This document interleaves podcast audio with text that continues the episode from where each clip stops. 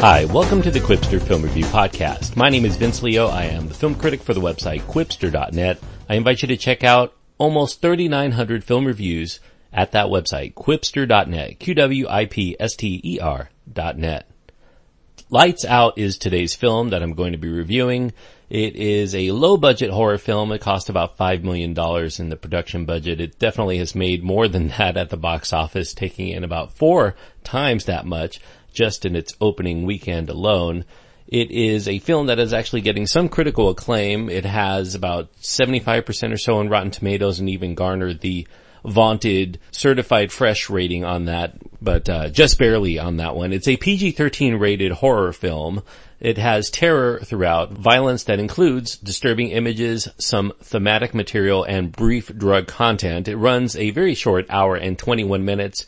The cast includes Teresa Palmer, Maria Bello, Gabriel Bateman, Alexander DiPersia, and Billy Burke. The director is David F. Sandberg, and the screenplay is by Eric Heisserer. Lights Out really explores or delves into a common fear that we as humans have, which is a fear of the dark. And that fear mostly stems from, I guess, an innate fear of the unknown. It's very difficult or sometimes even impossible to see in the dark. And depending on the levels of that darkness, our minds tend to go into overdrive in anticipating what kind of nastiness might actually lurk in those voids that we cannot see. Capitalizing on that theme, this film is directed by a first-time feature helmer named David F. Sandberg. He's a Swedish filmmaker who is here fleshing out his own three-minute short film of the same name from 2013 with this screen adaptation from Eric Heisserer. His Lights Out plays with those fears of the dark in constructing this story in which the malevolent force of the film is actually a creature of the dark it's empowered whenever and wherever there is the absence of light to the point where those who've seen her as this malevolent force appears to be a female, those people who want to fight back against her have to keep a light source with them at all times for fear of the madness that results from the terror or perhaps even resulting in a grisly death at her hands. The main story of Lights Out involves a dysfunctional family. They're in particularly in dire trouble now that the depressed mother named Sophie, played by Maria Bello, has begun to exhibit signs of mental illness that she thought her medications had all but completely eradicated. We learn that Sophie's first husband has been missing under mysterious circumstances and none of the family know what happened to him. Though we do get to see that hubby number two at the beginning of the film is actually brutally murdered by this supernatural force while he's in his workplace, although there's barely even a mention of this event from the family afterward, curiously. It's basically completely forgotten somehow by this family. Sophie's daughter, who's a long-suffering but very estranged from her mother nowadays, named Rebecca, played by Teresa Palmer, Rebecca no longer chooses to visit Sophie now that she's taken a turn for the worse, and that leaves Sophie's young preteen son named Martin, played by Bateman, in a very vulnerable spot. He's all alone with his mentally sick mother and this entity that she's always talking to in the shadows. As Martin begins to see this entity for himself, he begins to reach out for help, his half sister Rebecca reluctantly gets thrust back into her family issues that have haunted her for many years now because she experienced many of these things when she was living with Sophie. And eventually that leads to her having to get to the bottom of the jealous evil presence that's in the house that her mother is calling Diana, who lives and kills in the dark recesses of the house. And as we learn in the beginning of the film, other places. Now, while it's been generally getting favorable reviews from most media sources, you won't be able to count mine among them. Even though I do think that it's better than a lot of PG-13 rated jump scare flicks to come out in the last year. Some of them were produced by James Wan. James Wan gets a producer credit here because he was the catalyst for getting this film made based on that short that he saw from Sandberg.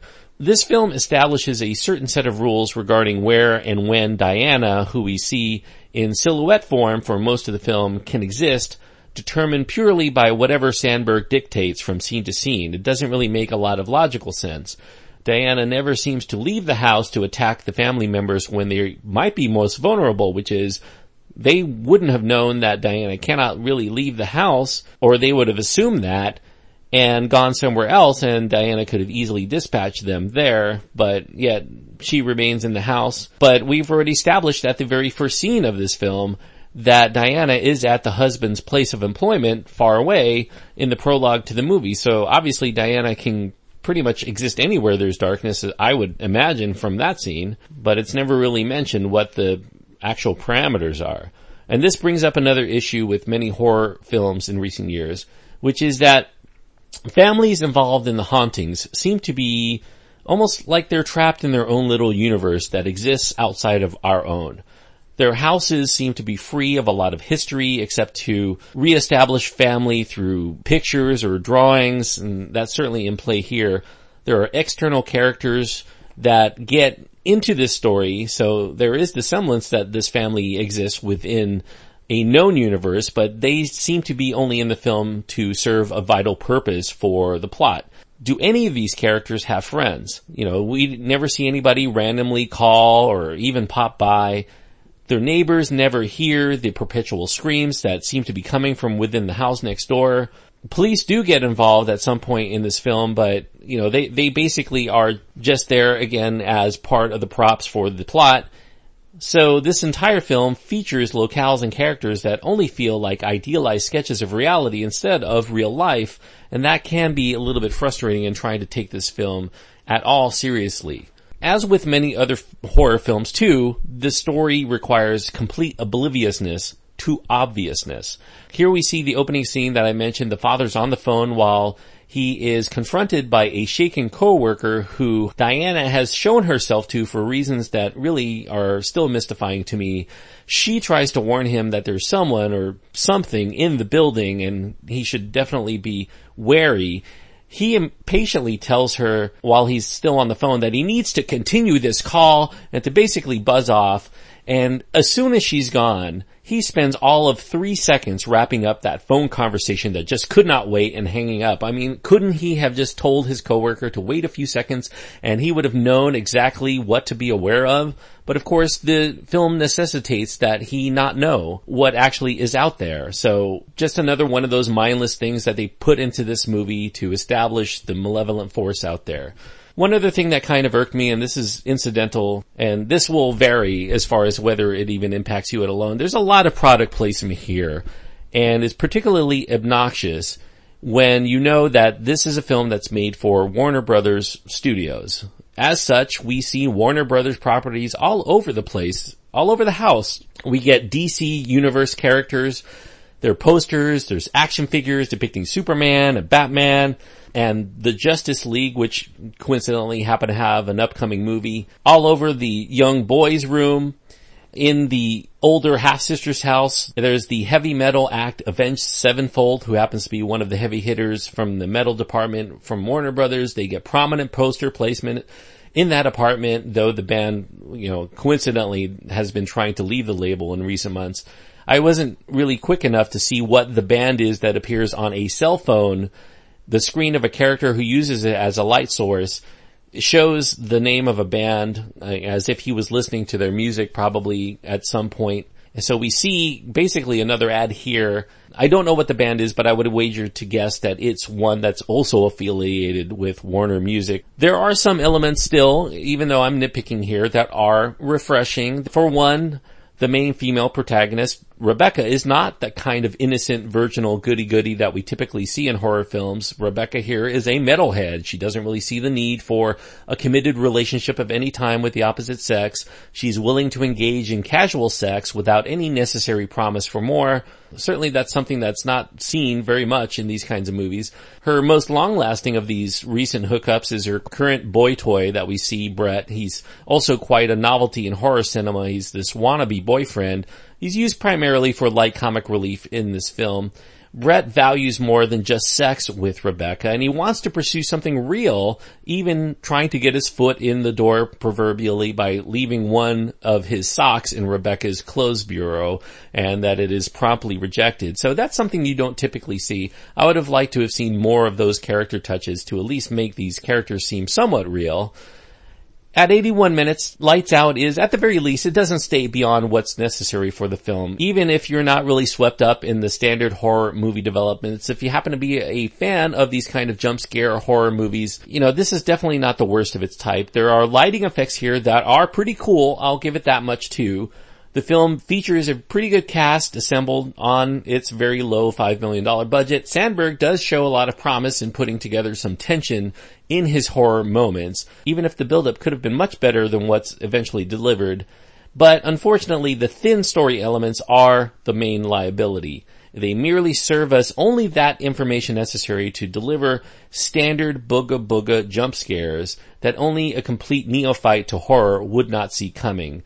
As for anything resembling logic or what people in real life might do in their respective situations of these characters, this is something that the film just does not want to deal with and makes the entire premise feel solely like a setup to a superficial sensory stimuli experience with a clumsy attempt at a depression metaphor instead of a means to tell a fully fleshed out story with real characters that we can be invested in that's something that could have taken what ends up being kind of a gimmicky horror thriller into something that more than just genre fans could relate to. So as quickly vanishing from the mind as the Diana character is from one's vision, once you emerge from the darkened theater back into the light outside, you won't be leaving the lights on after seeing this tepid attempt at terror I'm giving Lights Out two and a half stars out of four. And two and a half stars on my scale means that I think it's a mediocre film.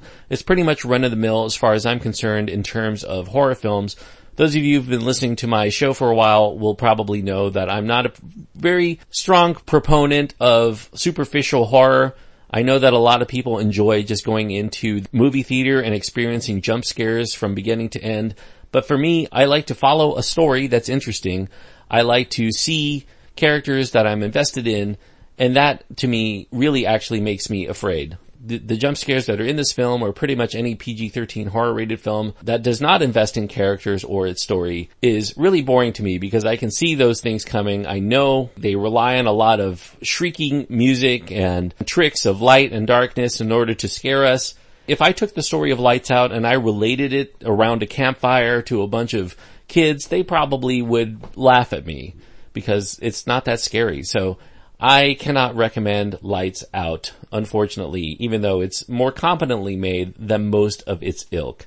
It's still another example of it though. Thanks everyone for listening. I hope that you enjoyed this review. If you do, I do encourage you to check out some of my previous podcast episodes and find out what else I think about some movies that you may have seen over the last year and a half or so. Just search for the Qwipster Film Review Podcast. While you're there, feel free to leave a review after you've listened to a few episodes. It definitely helps get the word of mouth out necessary to make this podcast worth continuing. Also, if you happen to be a longtime listener for the show, the best way that you can support this show is to actually support it monetarily and that you can do that by going to patreon.com slash qwipster and leaving a pledge. I'm not asking from anybody more than a dollar a month. And for that dollar, you get about 15 or 20 new films reviewed within the course of that month. So pretty cheap far as I'm concerned, but it makes a big difference in terms of how many movies I can see and also keeping up with the audio quality of the show as well as the hosting to be able to deliver these podcasts to you on a mostly daily basis. Until next time, thanks everyone.